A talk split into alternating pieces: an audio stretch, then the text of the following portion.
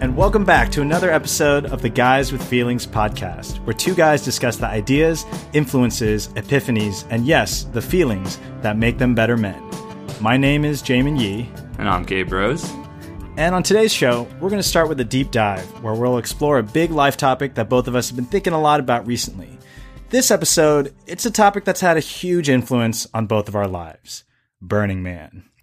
And from there, we'll finish with our usual rapid fire quick picks, sharing one thing we've each been recommending or obsessing over during the past month. And for today's episode, we couldn't be more excited to have our longtime friend, a guy with a whole lot of feelings, Kareem Hamad, uh, on the show to join us for this conversation. Uh, Kareem is a friend of both of ours from way back in our college days at UCLA. Uh, we were tour guides together, amongst many other things. Uh, he's one of the most energetic and talented dudes we know. Uh, professionally, he helps to run a creative advertising agency for film and TV, um, producers producing trailers you've probably seen from movies like the new Blade Runner, Creed, 42, and a bunch of others. Um, in his free time, uh, you can find him on the ones and twos, doing a little DJing, uh, riding his bike around Venice, or just generally hanging out. So, uh, Kareem, welcome to the show. Thanks for having me, guys. Yeah, it's pretty exciting. Yeah, uh, you know, I heard you guys had a podcast, and I saw you at Burning Man this year. we had some fun, and then uh, yeah, here I am. Yeah, Playa Magic, just bringing us all together again. yeah, how have you guys been? Oh man, yeah, pretty good. I've, I've been good. Uh, yeah, I've been yeah, really I've been I've been pretty shitty. I've been sick this whole week, and yeah, uh, I've just gotten my voice back just in time for the podcast, which yes is another playa miracle right there. But um, but yeah, it's it's been interesting. I feel like being sick. It always reminds me when you're sick, you're just like desperate to do like whatever possible to just get better as you know as quickly as you can. And I was just trying a whole bunch of new stuff. Been swallowing colloidal silver and all sorts of echinacea, zinc sprays. I take all that. Have you ever seen the amount of pills that Jamie, like vitamins that Jamie supplements takes every day? No. supplements. Sorry, supplements. He's like, how many are you up to, Jamie? Oh, dude. I, I mean, so I have those pill containers that old people use, you know, like that, that have Monday through Friday on them or whatever.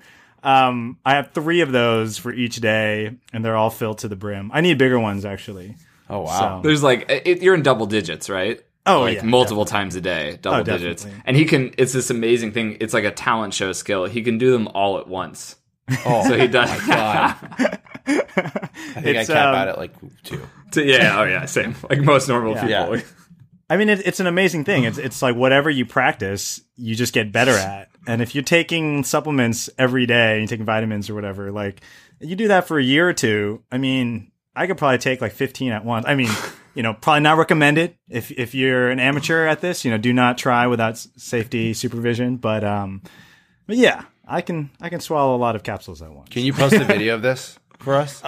Oh yeah, yeah. That that'll be a supplemental material for our podcast Put it It's like put the in ice bucket notes. challenge or something, but it's like, with far more dangerous consequences. Please do not. I repeat, do not try to swallow as many as you can. Yeah, you've put in you've put in your ten thousand hours on pill swallowing. so. wasn't there a thing about um, people trying to take a spoonful of cinnamon, and that was like a trend online? Oh, is that is that It's like impossible. eating like a salt like Oh, yeah. five saltines in a minute or Right. something? It's And like you you, you go on literally can't do YouTube and you just type in like cinnamon, you know, swallow or whatever, and you Cinnamon see all these challenge or people attempt yeah. to do it, and they just gag and cough and lose. and just nobody has ever done it in the history of mankind. no, you don't have Yeah. enough saliva in your mouth to process all that. Oh yeah, it's cinnamon. horrible. So- You're just like coughing up a storm. It's crazy. Sounds horrible.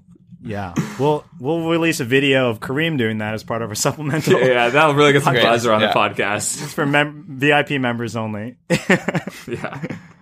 awesome. Well, let's get right to it, shall we? Um, to kick things off today, we actually asked a few friends and fellow burners about their recent Burning Man experience, and, and we asked them to share with us, you know, what their last Burning Man was like. Burning Man. Burning Man, Burning Man was magical, amazing. intense, beautiful, and sad and exhilarating. a surprisingly sacred, spiritual, and moving alternative deep space universe. Really, the whole spectrum of human emotions. Burning Man was a party pooper free zone. Burning Man was really fucking hot. It was just this playground where so many things were going on, and at times it was overwhelming. I think even if you come with the highest expectations, expectation, you will not be disappointed. Burning Man gave me a sense of belonging that at the end of the day filled my heart and made me really happy. So yeah, I, I would say that that gives a just a tiny taste of what Burning Man is. Um, and I'm sure a lot of you listening have been before, and I'm sure a lot of you have never been. So I guess it just makes sense to start with a simple but important question: What is Burning Man? Oh man, who who wants to start? it's a week long uh, festival in the desert where there are 10 principles that people follow. Yeah. Yeah. Principles like radical inclusion, gifting, radical self expression. Yeah. And I think that an interesting thing about the, those 10 principles reminds me of is like, it's a place that has a very specific culture. I mean, it's really a city that has a very specific culture, right? So I think this year, I think it was like 75, maybe 76,000 people. Um, I, if I'm not mistaken, it becomes the second largest city in Nevada um, every year. Uh, well, it exists for a week, so it's just in the middle of nowhere. It's just in a dry lake bed desert, and so it goes from a population of zero to a population of seventy six thousand. This incredibly vibrant, rich city that that actually takes those ten principles pretty seriously, uh, by and large, in my opinion. And then after a week, it just goes back to population zero. Everything just disappears. Yeah, yeah, minus the cleanup crew. yeah, yeah, hang yeah, out yeah. for a month. You know, Yeah, and it's a festival that's not that's not put on by you know like a Burning Man production company or anything like that. It's not like going to Coachella where everything's provided for you by the company you know who's hosting it. It's a festival where you know seventy thousand people out in the desert for one week, and all those seventy thousand people are providing and contributing everything that you experience out there. And there is a lot you can experience out there. They really do. It does really form a, an entire city, um, a gigantic city where you can experience everything from a sushi restaurant, you know, deep in the middle of the desert to a jazz bar to finding, coming across a, an angelic 150 person orchestra, you know, like there's any kind of experience that you can have out there. And it's a pretty wild place. Yeah, and it's and it's all user generated. It's all like you're saying. It, everything that's there, with with very very few exceptions, are things that just random ass people like the three of us like invested time, energy, blood, sweat, tears to just build themselves and bring there, um, just because they wanted to do it. Yeah, and I think everyone who goes to the burn uh, and definitely comes back to the burn, they have a different definition of what Burning Man is for them Yeah. and what they want it to be for other people. Um, I think we'll probably get into more of that today, but I think that's what that's where there's a lot of tension, you know, as to what what is Burning Man, why are people going, what's their intent. Right. Yeah. Uh, that, I don't think that there's a universal, as as much as the ten principles try and set the tone. I think we- we've noticed that you know some are followed better than others, and and everyone goes for for different Yeah. reasons. And I would say one of the biggest things about Burning Man is is the gifting culture. Like you hear a lot of people talk about it, and they're like, "Oh, is that the place where you go and you you barter for things?" Um, and there's no bartering system, um, but it's a gifting culture where uh, people just out there like it's part of the culture that you just like give to people. You know, whether that's giving people ice cream or a back rub or singing a song for someone or just any type of random crazy experience. Um, this year, you know, our theme camp that me and Gabe helped create, you know, created a tea house uh, centered around emotional vulnerability and like and gave free tea and and you know awesome conversations to people just for free. And you just have seventy thousand people all giving to each other like that, and it's a crazy social experiment that that can be pretty powerful and can be amazing and can be very difficult in a lot of ways as well. Yeah, yeah, I think the gifting culture is probably if I think back on like Burning Man what sort of drew me in, probably one of the two or three things that really left like the strongest impression on me, like my first time and and beyond. It it sets like a pretty amazing tone just to have like yeah, just like I don't know, I it, it's it's one of those things that like really influenced me. Like it's one of the things I've most brought back from Burning Man. I think is is that And I think it's something. I mean, living in America or just in the Western world, like capitalism is such a big and consumerism such a big part of our lives. So to go to a place where that's really not it, you're not advertised to, and things are free. I I think it's a it's the biggest game change. That's why it's I think Yeah, such a remarkable um, dynamic there. Yeah. That, oh wait, I don't, I don't. You don't want anything in return. You're just going to give me this hot dog in the middle of the desert, you Yeah. know, For no at reason. 2 this vegan poutine, Yeah. you know. midnight, yeah, I- I'm going to compliment your light glove, and you're just going to take it off and give it to me. Like, it, it's so funny, but you're right. Like I think in our in our capitalistic culture, like we are just so not used to that. It's just such it's it's weird enough that it's shocking when you're out there, and and it can actually, I don't know, it can it can really be very eye opening. Um, but yeah, I mean, out there, there's just all sorts of experiences you can have, you know, and they can range from silly to spiritual to outlandish and crazy to introspective and quiet. And uh, there's just really the whole gamut of experiences. My favorite memories from Burning Man, it's just generally the experience of biking around and exploring things and talking to new people and stumbling upon a booth that gave out bad advice and just getting bad advice or by riding to a bocce ball court and playing bocce balls and then going going and climbing on a jungle gym or swinging from some ropes. It's just like the possibilities are endless. Eating an ice cream cone in the middle of a scorching desert with your best friends was definitely one of the highlights for me. It was just the most delicious thing I'd ever eaten. Uh, yeah, it was beautiful. Very simple, but definitely left an impression on me. The first time I went with Gabe and Jamin, two of my closest friends, but you know, it's funny is I never told them how much I love them. And the first time I went, I think that's the first time I ever verbalized that to them. And that's, that's very special to me getting to sit on top of the shipping containers during our Shabbat services. We're looking down at the group of people, and there's hundreds of people gathered around for the singing and praying. And a Muslim woman came up to share her prayer in Arabic. And it was incredibly powerful uh, to hear her kind of belt out these prayers and also really touching to see everybody's faces like crying and being so impacted by her. It was just really like emblematic to me of Burning Man kind of tearing down walls and defenses and getting to bring people together in a way that they normally would never get to do. So yeah, do you guys have any any favorite memories of your own that come to mind from your Burning Man experiences? And, and I'll just say, uh, how many burns have you guys all been to? I think five for me. Also five. This also, was my fifth yeah. consecutive yeah. year. This would have been my fifth, but I bailed last minute on Gabe and made him hold the entire burden of our entire theme camp on his shoulders. but uh, yeah, so okay, so we have a collective like 14 years of experience under our belt. Um, which, by the way, people, that's not much at all. You'll run into people out out there who've been for 15, 20 years or more. Um, it's pretty wild. But yeah, are there are there any experiences that kind of jump to your heads? I think every every year, like there's always like a couple of things that just pop out, and yeah. you, they're they're like when you least expect them. It's oftentimes a lot about who you're with, but I think this year one of the one of the biggest highlights for me was just biking at sunset, and we heard this like Indian disco music coming out of this art car that was just cruising and a, and it was like the most incredible. It was like angelic, exotic music, and it was full of all these. Uh, the whole group was from San Francisco. The the name of the art car was Raj Mahal, and apparently they've been going for like 14 years. I, would never saw them. This is the first time I ever saw the art car. And then, and then above us, as the sun is setting, there's F-18s flying overhead. Yeah, uh, yeah, that was amazing. Doing, yeah, just kind of showing off. Yeah. The, the military likes to throw the jets over, over, um, over the burn, over the playa.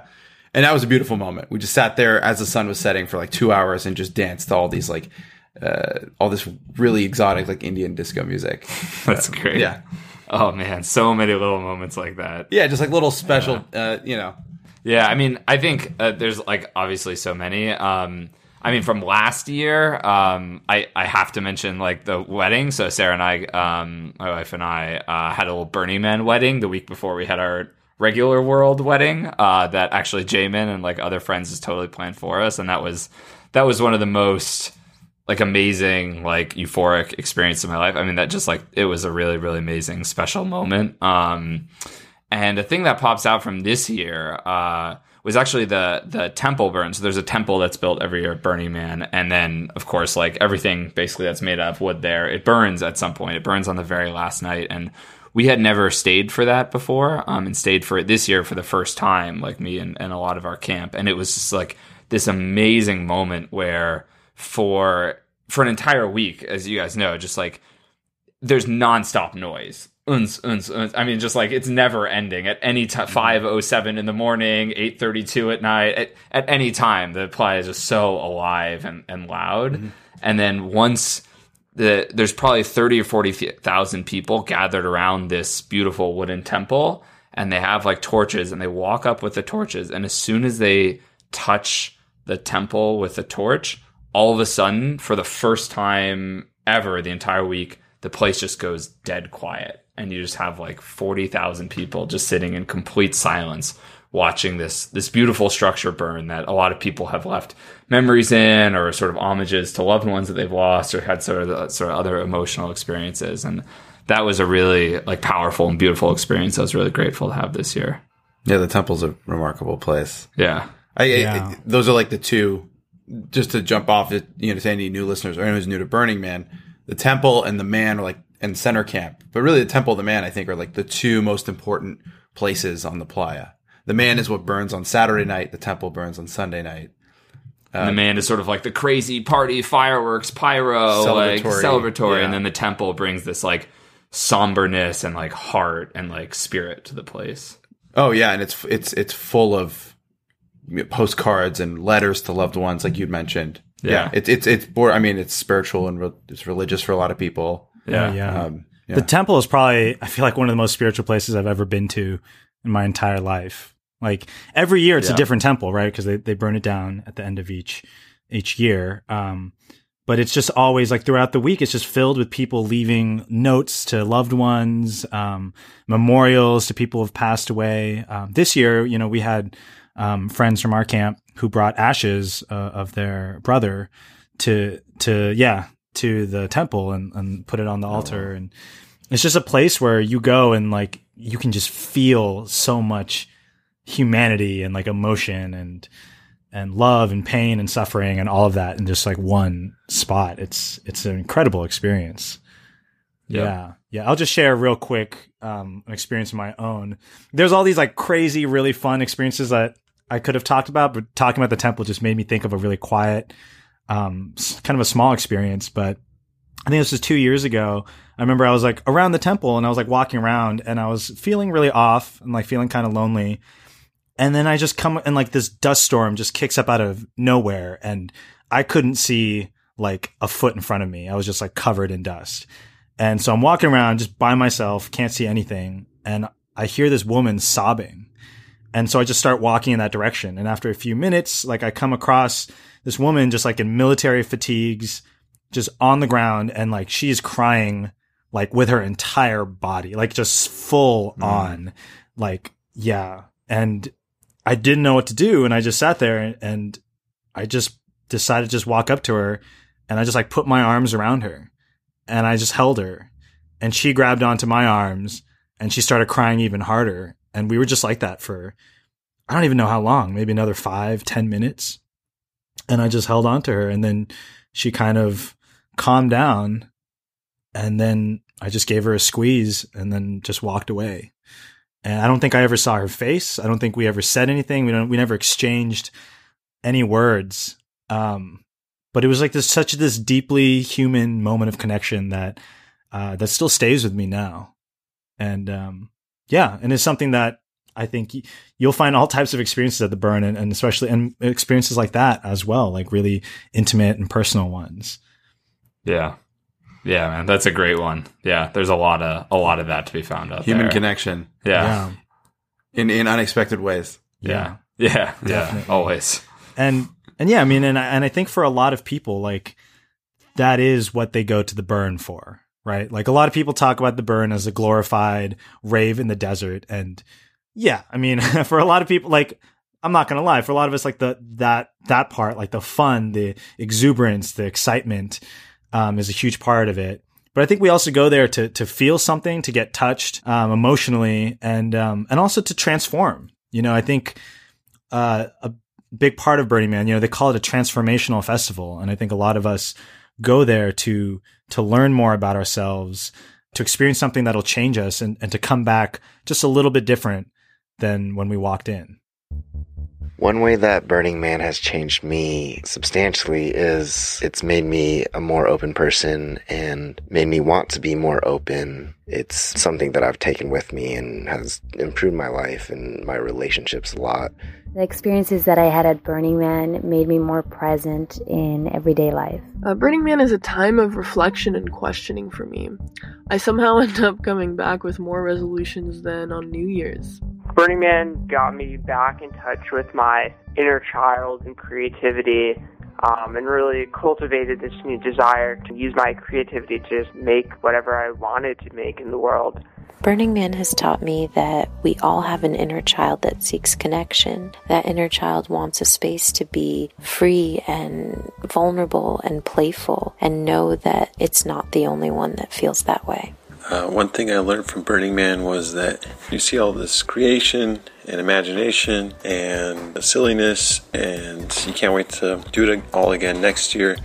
But I think after Burning Man, I realized that you don't have to wait. You know, that's just a state of mind that you could take 365 days a year.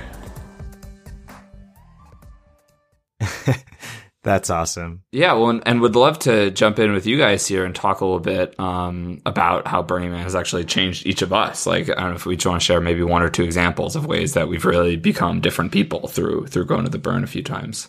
Mm-hmm. Yeah, I'll go for it real quick. Um, I'll just say, I don't think this podcast would be happening if me and Gabe hadn't gone to the burn. Um, our first year going, um, you know, we've actually been best friends since middle school. Um, but after college, I felt like we kind of drifted apart a little bit. I was going through stuff.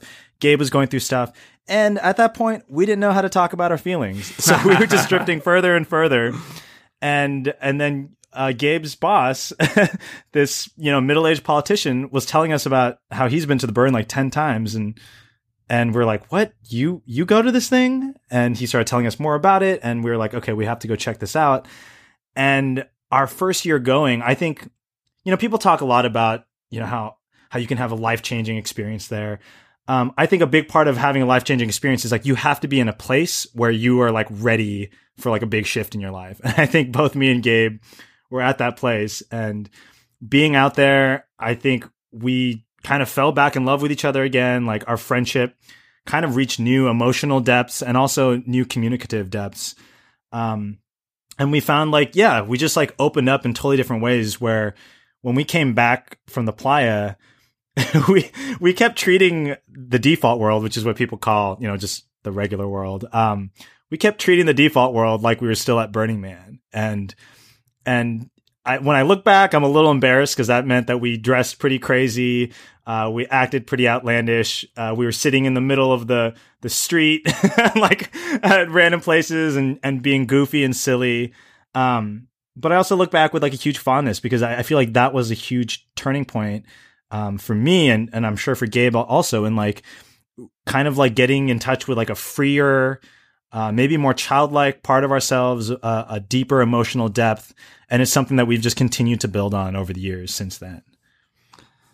Yeah, I mean, I did a, did all of that. I think uh, if I could there's all these like a, a, gazillion little ways I've changed, but I think like that maybe some ways to summarize like the big ways is is yeah, a lot of what you're getting at. I feel like it helped me discover like authenticity and what that actually meant, like experientially. Like authenticity, like is one of those things you can talk about, but but um, it's much harder to actually like experience. Um, and I think being in a place that has a culture that like is just pushing, in my experience, is pushing more than any other culture I've ever encountered anywhere in like the world is pushing people to be their authentic selves like really made a huge lasting impression on me and helped me like find this like sort of like inner honesty within myself um, and sort of like shed some of my layers in a way that yeah I, I wasn't even necessarily looking for and didn't know it was possible. I mean just to give like one silly example i i remember a specific moment from the first burn we were like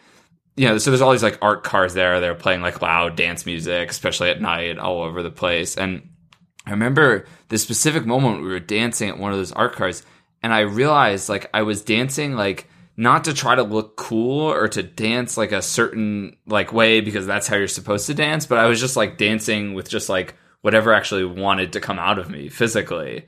And I it was like I always remember the specific moment because it was the first time that ever happened. Like I'd never in my life had I like really yeah. I just like I was like, oh, this feels really different. Why does this feel so different? Oh, I'm just like moving the way that I feel inspired to move, Yeah. not like doing some series of motions that like seems like what you're supposed to be doing as you listen to this kind of music. So that's just like one little tiny like encapsulation of like what like how I think like the event and the place and the culture has helped like sort of pull a lot more authenticity out of me. Well, it's a world with no constructs, right? So like you can be as vulnerable as you want to be. You can, you know, you can be as authentic as you want to be because you don't have these like social constructs that are kind of yeah. We don't even notice them here, right? Yeah. They're just, but it's a party. We go to work, you know, you go to the coffee shop, wherever you're doing. There's You're not supposed to just say doing hi to random strangers. You Yeah. just sort of awkwardly look away in the elevator. Yeah. And it varies depending on geography in the world, right? Like, you know, New York's a little different than LA, is a little different than, you know, a small village in Mexico, but Yeah.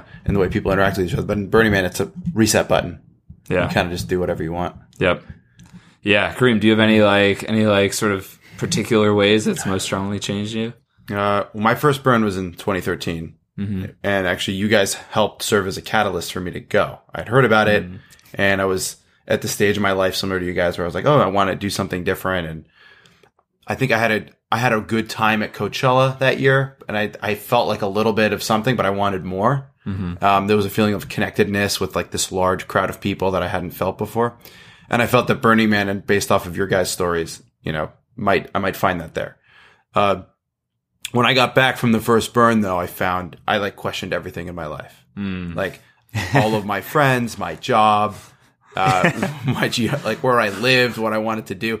And it's, it's not uncommon. I get a lot of people come back from their first burn and they're, you know, the, and it's a, it's a healthy reassessment of everything in your life. Cause you, you go to this place. I, I had so much fun my first year. I also had like, I kind of dove right into the deep end. I like, t- you know, camped in a tent. It was really hot that year. I was, I ended up in like a really big sound camp that plays music until 2 p.m.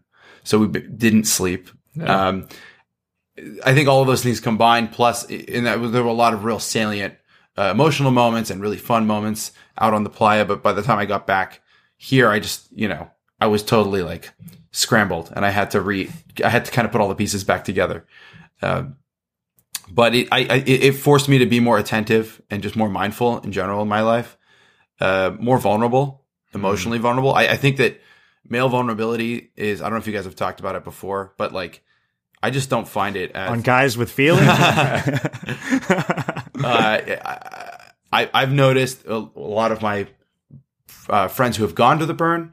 Uh, that's something that's you know, I, I, I at least anecdotally speaking, uh, I've noticed that change across all my friends who've gone to the burn. Specifically with men. Specifically with men, it encourages Yeah. uh, a little more openness with Mm. respect to emotions. I think that that's a construct that in you know today's society, it's okay for women to talk about, but the moment it's it, you know the moment a guy opens up about his feelings, he just might feel more uncomfortable. I think that's changing. I do think Yeah. that like you know the social narrative is evolving a lot quicker. Um, but but coming back from the burn, that was something that I noticed changed in me. Yeah. Um, I also just became a little more. I mean, ironically, I work in advertising, but I just like have eliminated advertising from my life since the, the, the decommodification principle really really hit home for me. Um, so I you know I cut the cord, so I stopped watching cable. Yeah. I, I my I, I love sports, but I just stopped watching sports as Yeah. much, Yeah. and I, I found myself just doing uh, other things with my time. Um, and I, I love watching a foot, a three hour football game, but it's just you know I just noticed that that's just like looking back, that's kind of where my interests have shifted away from. Yeah, and you were Um, huge. I mean, you like like especially UCLA football and UCLA sports was a huge part of your life. Well, for a long everyone, yeah, everyone like associated me with that, you know, uh, uh, for for a good four years. Yeah. Um, but yeah, I I don't know. I think I think Burning Man's an opportunity to redefine yourself, and I every year I learn something new about myself, and I take it back home and try and try and you know, and it takes a while to to come to kind of process, and I end up applying it in some uh, constructive way. Yeah. Yeah. Yeah, dude, that that um yeah, the point about like male emotional vulnerability really really hits home for me for sure. I think that's like a lot of what I was trying to get at with the authenticity piece. Same here. I mean that I think that was what I was talking about also with like our friendship Yeah. getting rekindled, right, Gabe? Yep. It's like in some ways we just learned how to just talk and share what we were both feeling and didn't didn't know how to express, which looking back, like it's crazy to me now, but back then we did we didn't have the tools, we didn't have the language for it, and then suddenly we're in this place where that's more than okay. That's normal. Yeah. People just share what's happening, and uh, if you're crying, like that's just as normal and okay as if you're ecstatic and dancing and bouncing off the walls. Yeah. Um, and I think in living in a normal culture where like you know everything is so compartmentalized like especially like negative quote unquote negative feelings and emotions like we have to we have to hide those. We can't we have to make sure no one sees that you know? Um and then you go to a place like Burning Man and you know you'll you'll come across people like crying. You'll come across all sorts of emotions and it's it's just all free out there. And I think yeah there's something really powerful about seeing that and getting that modeled for you you know like in real time. Yeah. Yeah, because where else do you get that model? I mean, there are spaces, like, but but for I think for most of us, there aren't enough spaces that we can find in our daily lives. Where and it's definitely not in the mainstream media. I mean, you know, Yeah. most people Yeah. are watching some form of TV or subscribing to some content, and you know, unless you're following something online that, like Guys with Feelings podcast, uh, you're you're not. Plug it. uh, you're you're not there. There, I just don't think there's enough out there uh, encouraging uh, encouraging that. Yeah, I totally agree. And it, it's interesting. So, like, one, to riff a little bit off the idea of, of individual transformation, I mean, I feel like my first few years, that was, especially after I got so much individual transformation in my first year, like, that's really, I kept going back, like, looking for that. And, you know, and I, I found a lot of it. It's never, you know, the future years are never quite like the first year, and no two years are, are totally alike ever. But, um, I think like I, I used to go more for the individual transformation, but I actually noticed this year really strongly, um, this past burn that really like most of the joy for me and most of the reason for being there was really about more about like community building and like helping to like bring like new people like into that experience like help them have like a great like first experience and like help support like any of their like individual like personal growth or transformation. And also like it's a great way to just bring people closer together just because you get to like click and communicate on just like everything out there is sort of automatically at a, a deeper level i think um, by and large than sort of your interactions would be just like in the regular world and so yeah it was really really nice this year to sort of realize that like that was that was like a that shift had happened for me in terms of like why I go and what I'm looking for. And it was really nice that just like our camp, like we had just wound up with like an amazing camp this year with like um 28 people that a lot of them didn't really know each other at all beforehand, but like really came together and clicked over the course of the week. And Kareem came by a few times and hung out, which was really fun. And so yeah, it's been just nice to like observe that shift over the years. Yeah. And I think that that community aspect is something I don't hear people talk about enough when they talk about Burning Man. And I think it, I think that is maybe the factor that can affect your experience more than any other. You know, who you camp with, the friends that you go with, like the, the people, your tribe out there, you know, the people that you, you, you survive with.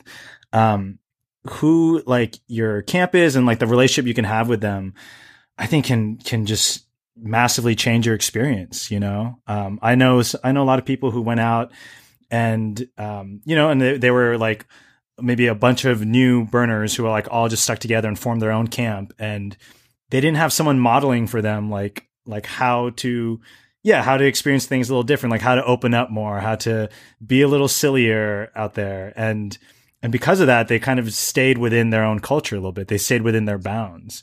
Um and yeah i don't know. I think i also hear about a lot of people who go and like and can feel very lonely out there which you guys know it, it can be a very lonely experience. Like the the place, it, it, can be you know just super isolating. You can feel like you're just on your own in this vast wilderness. Um, and I think without having like a, a strong core tribe that you feel close to, uh, it can just be a very like like alone and kind of like scary and isolating experience. Yeah, yeah. I mean, Kareem, you've gone with like a different crew every single year, right? Like a, a different camp. I, I, I, yeah. I mean, I, I've had different. Yeah, I've camped alone. I've camped with like a small group of friends. Uh, this year I camped basically solo. Like I, you know, but I did have an RV, which made it Yeah. a little easier. Um, this was definitely like the. Speaking of what you said, Jamin, like this is probably the most the loneliest year for me Mm. with respect to. I I didn't feel like I had the community I had in years past because the camp that I had been with essentially disbanded. Like everyone, a lot of people just didn't go this year, and people were scattered. Um, and I found myself constantly trying to recreate that. Uh, but uh, you know, it wasn't as fulfilling as as in past burns, where the camp where the camp was really strong, and and that really became the focal point of the burn, was just about helping each other. Even you know, the mutual hardship I think brings people closer together. You- Yeah. You, you, weathering through a dust storm and trying Definitely. to trying to cook dinner and you know keep a shade structure anchored in the ground and you know you're dead tired and you're filling a box truck full of you know poles and supplies to drive back to Reno you know, Yeah. before before work on Tuesday. There's just a lot. There's a lot that comes with the whole journey. Yeah. uh, up and down. It brings you brings you tighter with those people. Yeah. Um, yeah. The hardship is definitely a key part of it. Oh, yeah. yeah. Right. And having a tribe to go through that hardship with is like, uh, yeah, like you said, it actually brings you closer. It actually becomes this bonding activity. Um, and can be something that like once the burn ends, like the burn is gone, right? Like it won't be back till next year, but like that community you built, those relationships, those bonds you had, those can still exist. And that can, I think, be a really good way of like actually like having the burn come back out into your default world experience. Yep. Something you can take with you. Yeah. Agree with that 100%. Cool. Well, to switch gears a tiny bit, uh, there's something I wanted to ask you guys. Um, what is one thing you know you believe about Burning Man that might be a little controversial or surprising to others? Um, interesting. So I, I could jump in on that first, and it sort of like directly connects to what we were just talking about. Um, so I think that like as you're talking about like the a lot of the image of Burning Man, especially for people that haven't gone or like consuming it on social media and and just like sort of reading mainstream media articles about it, um, is just all about the party and the fun and the awesomeness, you know. But um, one thing that we were just talking about, and Kareem, you're talking about with your last burn, is like a lot of the event can be can be pretty difficult and and really just there can be a lot of lows out there. And I know like Jamin is something we've we talked about lows on our last episode um, in general, but like Burning Man is not a place that is free from those. I mean, it's it's a city that you live in for a week, so you have the full range of human experience, and like it's a very difficult place to live. It's extremely hot. You have to like bring in everything for yourself. You have to build your own dwellings and take it. You know, it's like it's just hard, and for for physical reasons and emotional reasons or combination of physical and emotional reasons yeah you can just have a lot of down moments i know like I, i've had down burns like i think my second one was like not that great um and you could also i think you're sort of guaranteed almost to have down moments even at a good burn but i guess like the thing I believe that's important that maybe not everyone would agree with or think about is like I think those are a tremendously valuable and important part of the event. It's not like it's not like those are getting a, in the way of like the party that you're supposed to have. I think Mhm. like those are those are like just the difficult moments and difficult times and difficult burns. Like when the whole burn is difficult, just like adds so much texture and richness and sort of learning and lessons that we just don't get out of like the fun party side of it. Yeah. No, I'll agree with that 100%. My second burn was horrible. and I and I think there's also something to that like when you have when your first burn can be so amazing there can be a sophomore slump, right? Your expectations and everything um yeah, like it those expectations can can be a killer and um yeah, I remember my second burn was incredibly difficult for me and I felt like I was doing it wrong the whole time. I would look around and it seemed like everyone else was just having like the most amazing time and I was like what's wrong with me? Like why why can't I get into it or why why am I not meeting the right people or having the right experiences? Um and it was something that looking back on like I realized that the difficulties of that burn like actually helped clarify a lot of things for me afterwards. Like I think as you know, as, as is true with regular life, you know, the lows in life can really spur change, can really cause you to look at things differently and and interest be more introspective. Um, and it's definitely true out on the desert, you know, at the playa as well.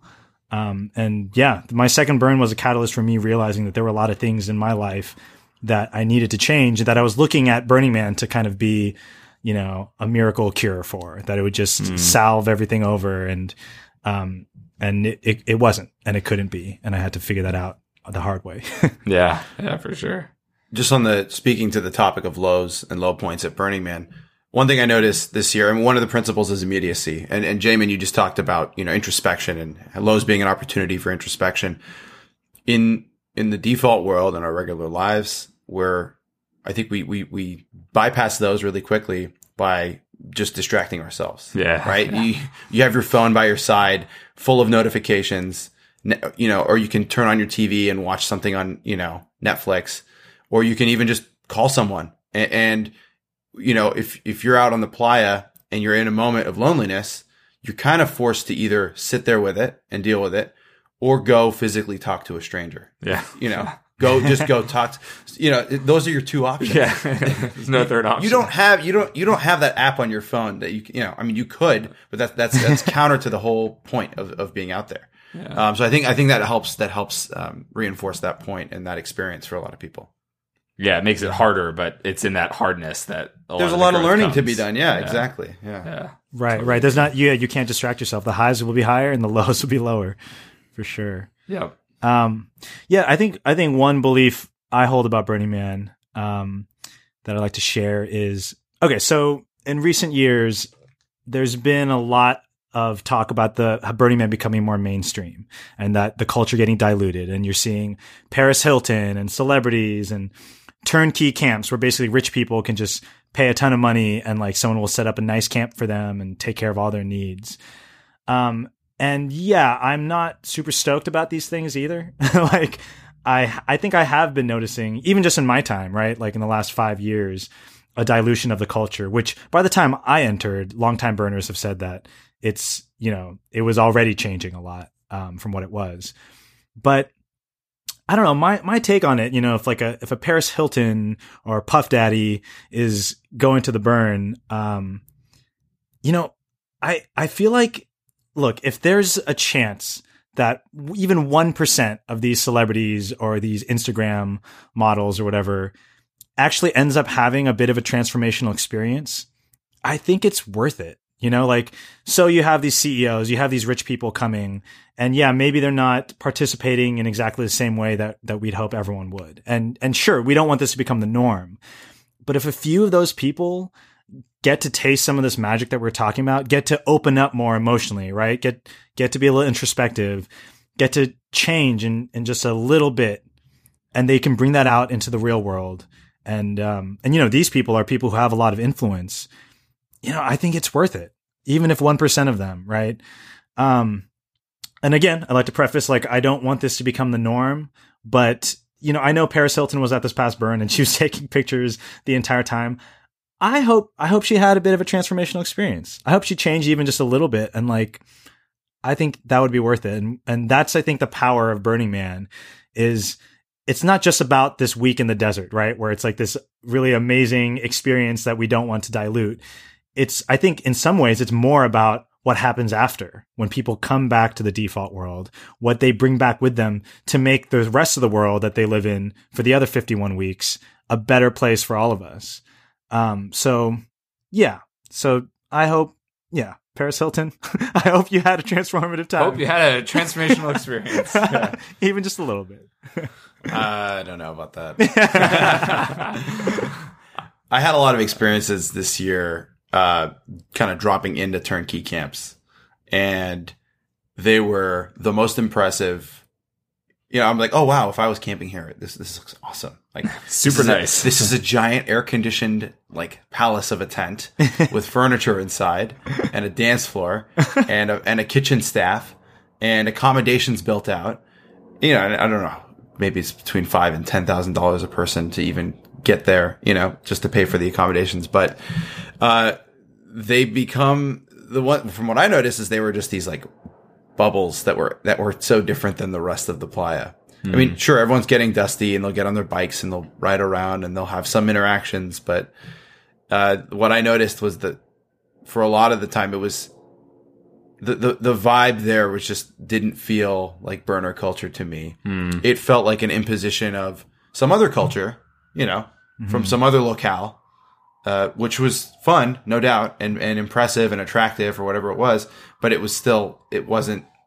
That was their burn, you know. Yeah. They, they, they, they transplanted it, and it was a little walled off from the rest, you know. Yeah. It sounds like you're Yeah. saying. yeah. Um, oh man, yeah. There's so many threads here. Like I, one thing I feel like I have to say is like this does intersect with celebrity culture, and this is a whole other broader conversation. But like, I feel like part of our celebrity culture is we just love to hate celebrities and they don't get to be like regular people, right? But like when I say like I hope Paris Hilton had like a good transformational experience, I really mean it. Like I don't like she's a person, she's a human being, she has like things that she's struggling with in her life just like everyone else. I have no idea what they are. Like I don't follow her on Instagram, but like I actually hope she had a great experience and like I feel like that's like not cool to say. It's just cooler to like hate Paris Hilton cuz like whatever she's famous and vapid and shallow or something. And maybe she is those things, but if Burning Man helps her become less those things, if she is them currently, like, yeah, I guess I agree that that's a win. I mean, I think the danger is like what percentage. A like Burning Man is cracking down on the things like cooking staff and concierge stuff, and I think that's a good thing. I'm very mm. like in favor of that. I think one question in all this is like and I, I, don't know the answer is like to what extent like do people go their first time and have an experience like Kareem was talking about where they're sort of building their own gated community within this city that's supposed to be very vibrant, connected, and participatory. For the first burn, yeah, for the yeah. first burn, and yeah. then change over time and then really become more participatory. I mean, there's a it's worth saying there's a ton of really really rich people at Burning Man that add tremendous value to the event because they build things for the public, right? Right, like they're building incredible art cars, incredible art pieces, and uh, like the you know they're doing things for the public to enjoy and then there's people that invest more in their own private experience. And i guess my question which i can't answer is like to what extent do people change over the time because the culture sucks them in? Or to what extent are they sort of changing the culture in a way that's that's hurting it for all of us you know?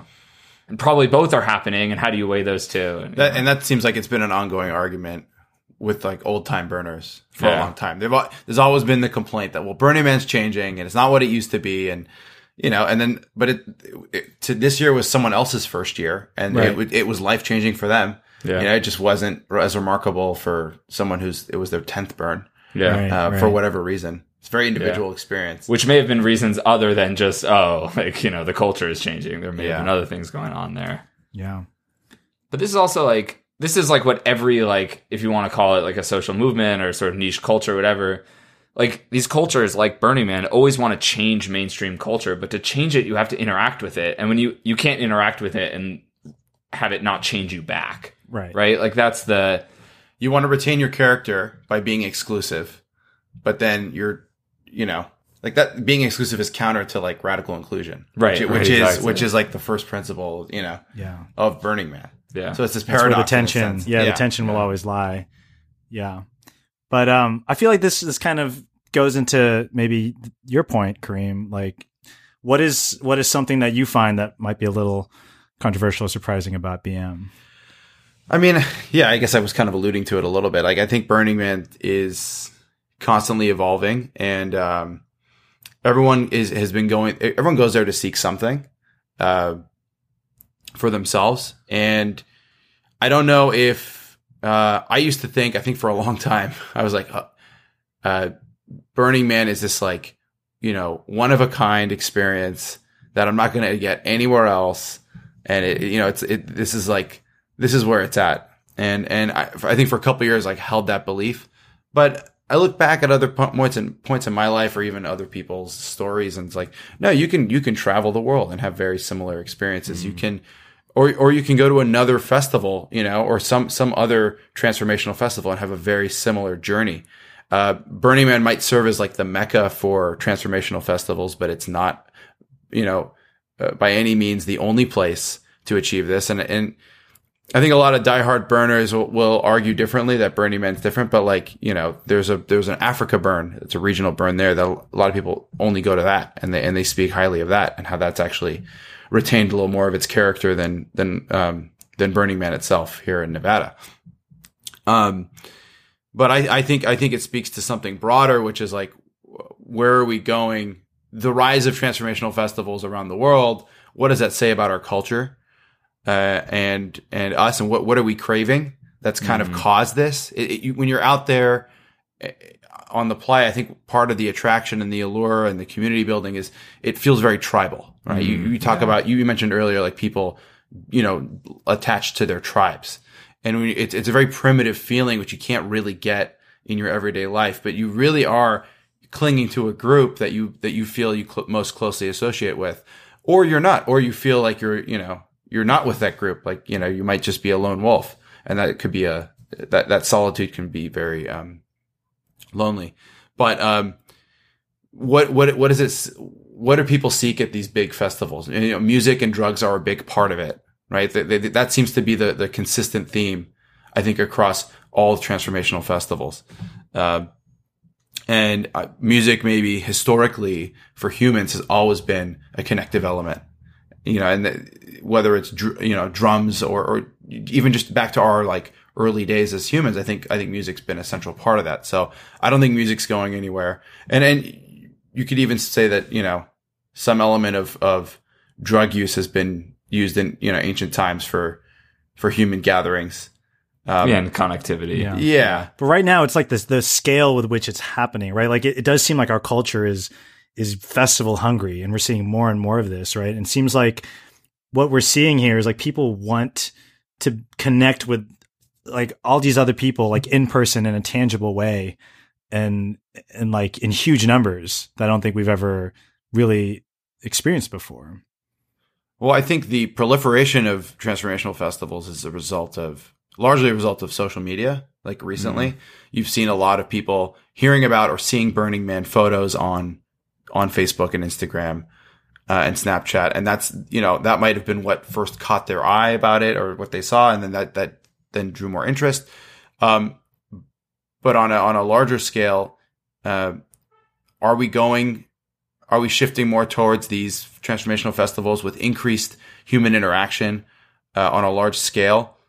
Uh, because we're we're becoming more digitized because we're entering this digital era. We're mm. we're we're you know we're we're more isolated than we you could argue that human humanity is more isolated than it's ever we're more connected but ironically like more, West, more isolated than yeah. we've ever been especially yeah. in big cities you know we don't have like a small town really there's less human i think there's yeah. less human interaction we we have more excuses to you know be on our phone than we are than we have to look face look someone face to face and have like an authentic human experience yeah um, so in, in the wake of that are is the human side of us craving eh, this this push towards um, festival culture in general. Yeah. Is, is that a part of fe- just standing in a crowd of people enjoying the music, right? Yeah. And and that feeling of being around a bunch of people. And going back back to your your camp and your tribe where you guys cook together and spend time together, debrief on your day's activities. Like it does feel like a harkening back to like tribal culture and and I I do feel like we're hungering for that now, right? Like yeah. we have more options than ever available in human history and yet we're missing what the early humans had figured out a long time ago. And um, yeah, I think I think that that brings up a really interesting point. Like, I think what we're trying, what a lot of us go to Burning Man to feel and to experience. I think we can actually find that more and more and build that more and more in our in our actual regular lives. You know, like I talked a lot about how me and Gabe we had this transformational first year experience after that, like the way that we interact, the friend groups that we've we've helped create and brought closer together, we play with each other in a way that feels a lot to me like what it's like when we're out in Burning Man. Um, and I'll also say, like, I think you know a huge aspect that people I think crave when they're out there that tribal feel, that community kind of culture. Um, I've like made it kind of a mission to find that in my own experience here, like in San Francisco, and I have found that and it's pretty amazing. I do feel like my day to day feels a lot more like Burning Man than not. And and part of that I think might might be a reason why like I didn't feel as compelled to go this year is I, I feel like in my day to day life, like so much of what I I craved by going to these big festival experiences, I have that, you know, in, in my kitchen, in my home, in, in my communities in SF. Um, and I think, yeah, I think we're going to see more and more people craving these kinds of things and, and finding out that they can have more of this and they can play in these ways and they can connect in these ways in their default lives. Um, and we'll see maybe the lines go down between, you know, regular life and festival life or Burning Man life. You know, the, the walls will just blur more and more between those. Yeah. Yeah, I, I really strongly agree, agree with like the I think the one of the fundamental premises of going out is like people aren't just going for fun. You know, like it's not just because it's a sweet party. I think it really the the way in which a lot of these things are taking off like indicates like a deeper yearning and um you would hope. I mean, I, I think a lot of people go there for fun, yeah, and then find more out of it. Yeah, too, yeah, you yeah. know. and a lot of people go there back, for something yeah. deeper and then have fun. You know, yeah. I think it goes both ways. Um, but I think like the like I, I agree, like entirely with what you said. I, I agree really strongly with what Jamin said. And I think something you said earlier in some of our conversations that resonated with me is the point about like I think the decline of religion. Like I think you also can't can't think deeply about like why this speaks so strongly to us now and why the sort of tribal and community elements of it like pulls at so many people to go to festivals like Burning Man. Again, like per your point, it's not just about Burning Man. Yeah, without thinking like I think religion has been present in all of like human existence for people to That- congregate. Like yeah. it was a place where you know we just gathered and like right? plug it's like gave like a there's a reason it's always been there it's like fills some sort of human need to like to look at something bigger than ourselves and all plug into it and through plugging into that bigger thing connect to each other in some way right like it does other things it's not just that but that's a part of it and like we're living in a time especially like our generation where we're like less religious than I don't know, like any generation before us, it seems. And Mhm. and even it was like interesting. I looked at the Burning Man census from last year, and only six percent of the people that went last year identified as religious, which is a very low number. Like in America, like way more than six percent of people would call themselves. Really, I'd probably call myself religious. Um, so um, yeah, I think it's I think it's definitely some some connection there too with like the there's a loss that I think we've had with like losing religion in society and then a little bit of a hole. And I think things like Burning Man, these sort of festivals are in some interesting way maybe helping to to fill that hole a little bit for people. I think you're right. Yeah, I'm curious what like sociologists think. Yeah, yeah, yeah. Hopefully someone studied this. I'm sure. Oh, someone I'm much sure smarter everyone than has us. an opinion yeah. about it. So- Yeah. So, the main takeaways, you know, just to wrap this conversation up, is that I think Gabe Rose just proclaimed that Burning Man is the new church. So, you know, Yeah. Like the most controversial statement possible. and his second statement was that Paris Hilton, we're on your side. Guys with feelings loves you. So, yeah. I'll be getting a lot of a lot of hate mail. Excited for that. awesome. Cool. Well, thank you guys for that awesome discussion. Uh, that brings us to the end of our deep dive and on to our super rapid fire quick picks. Uh, if you have any quick picks of your own, please send them to us at guyswithfeelingsshow at gmail.com and we'll share them here. Anyways, uh, Kareem, as our guest with feelings, do you have a quick pick you'd like to share? Yeah, um, I've been reading a book uh, about Bitcoin and cryptocurrencies, and, and, and um, it's called "The Age of Cryptocurrency." Uh, it's written by these two Wall Street Journal reporters. Uh, and it, if you don't, if you know nothing about Bitcoin, you've maybe just heard about it. It's, I think it's a good introduction to just that space. It talks about the history of Bitcoin, how it works, and then, and they don't, they're not, they don't uh, go too far to hype it up. I think they give a good holistic and critical analysis of of cryptocurrencies and uh, kind of like their potential impact on our future. Um, and they even dive into like, uh, and this this might tie into Burning Man a little bit. We talked about gifting and you know commodification, decommodification. Um, he just talks about the theory of money in general and how it's a Mm. belief system, and we don't always think about money that way. Yeah. But I think Bitcoin uh, challenges that a little bit for us. It has forced us to reassess well wh- what makes a, the dollar valuable, right? It's really just a belief system in the U.S. government, right? Yeah. We we believe that that's what makes the dollar strong, you know, and and, Yeah. and um, You can't eat them. They're not like intrinsically worth anything. yeah. Um, and, and, and that's what's happened with a lot of cryptocurrencies recently. Uh, bubble or no bubble, wherever you think it's going, there's, I, there's a lot of technology there that, um, is, is pretty promising for whether it's, you know, government regulation or just how, how we want to organize information, uh, in a, in a future society. So it's, I think it's worth reading. It's called The Age of Cryptocurrency. And you think it'd be like a good like primer for someone that's like new but also deep enough for to be interesting to someone who knows a little bit about yeah, cryptocurrency. Yeah, and it, and it, it gives you historical context on how Bitcoin got created in 2008 in the wake of the financial crisis. So so having that background on it, I think helps a lot because a lot of people just heard about Bitcoin, you know, recently in the news, Yeah. you know, or, or just because the price spiked and like, oh, you can make a lot of money on this. If I, man, if I had bought Bitcoin four years ago, I'd be rich right now. It's Yeah. like, but it goes way beyond that. I think, I think the, um, and that, and that's where the speculative, and a lot of the initial speculative interest came from. And then you have this like second wave of just like get rich quick, Yeah. um, money, you know, and institutional money that's poured in. Yeah. We'll see how it plays out. I think it's an interesting conversation. Interestingly enough, we talked about Burning Man. There's a lot of that decentralization talk on the playa. Hmm. Um, i- i- and there's a lot of overlap between Silicon Valley and Burning Man. So I, it's not surprising that there's a whole camp that's just focused on decentralization, Hmm. and they had talks every day Oh, that's cool. about decentralized. Yeah, what is Ethereum? What is Bitcoin? What is this? What is that? And just trying to educate uh, people more about about um, this new technology. Cool. Okay, nice. We'll have to Great check rec. that out. I'm excited to check it out. Awesome. Gabe, do you have a quick pick for us?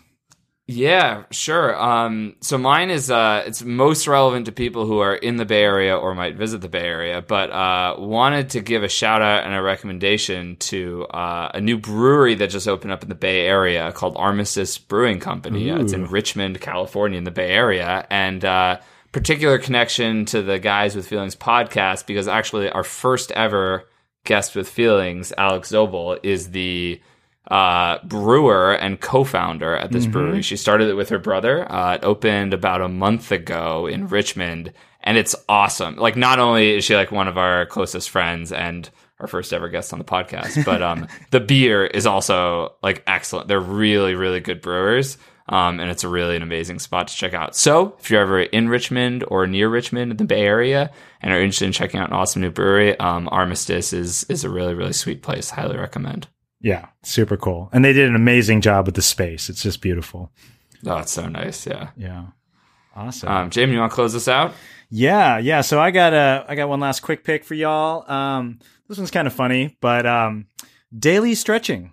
Uh, yeah. So I'm a guy who my entire life I've just not connected with yoga. I've taken a bunch of yoga classes in my day, and it's just it's just never clicked with me. Um, but uh, the other day, this girl I was dating, you know, we woke up one morning and she was like, "Hey, let's let's just do a little bit of stretching," and I didn't realize it, but she was tricking me into doing a little bit of yoga in the morning. Um, but you know, when you think of it as yoga versus oh, let's just do like a few minutes of stretching, it was so much more accessible to me the latter way, and I've actually been doing it every day, probably for the last two or three weeks, and it's been awesome. Like just a few minutes, you know, three to five minutes and I'll just do a few, you know, like downward facing dog. I'll do child's pose, whatever feels good to my body, actually, right when I wake up. And it's such a great way to get your day started. Like, you just, yeah, you feel like the burn in your muscles, and it's kind of like a moving meditation. It's real gentle. Um, my flexibility has gotten so much better, even with just that little amount. And I think the best part is like, it's brought this awareness to my body that um and also kind of like this feeling of like oh stretching actually like feels really good. And i'm like oh this is what people who are really into yoga are like always talking about and like and dig so much and why they're always stretching all over the place. And uh, i'm like i'm like getting into that and in this very just easy gentle way you know just a few minutes of stretching in the morning and uh, i'm also already getting like tons of benefits so yeah if you're ever interested uh, i suggest you know give it a shot see how, how your body likes it Awesome. Nice. Yeah. I'll strong strong plus one to that one. Cool. All right. Well, that like brings us to the end of our quick picks and to the end of the show. But before we leave, let's tell the audience where they can keep up with us online. Gabe, where can people find you on the internets? Uh, still on Twitter at Gabe Rose, uh, or on my blog post every once in a while, gaberose.com. Um, Jamin, what about you?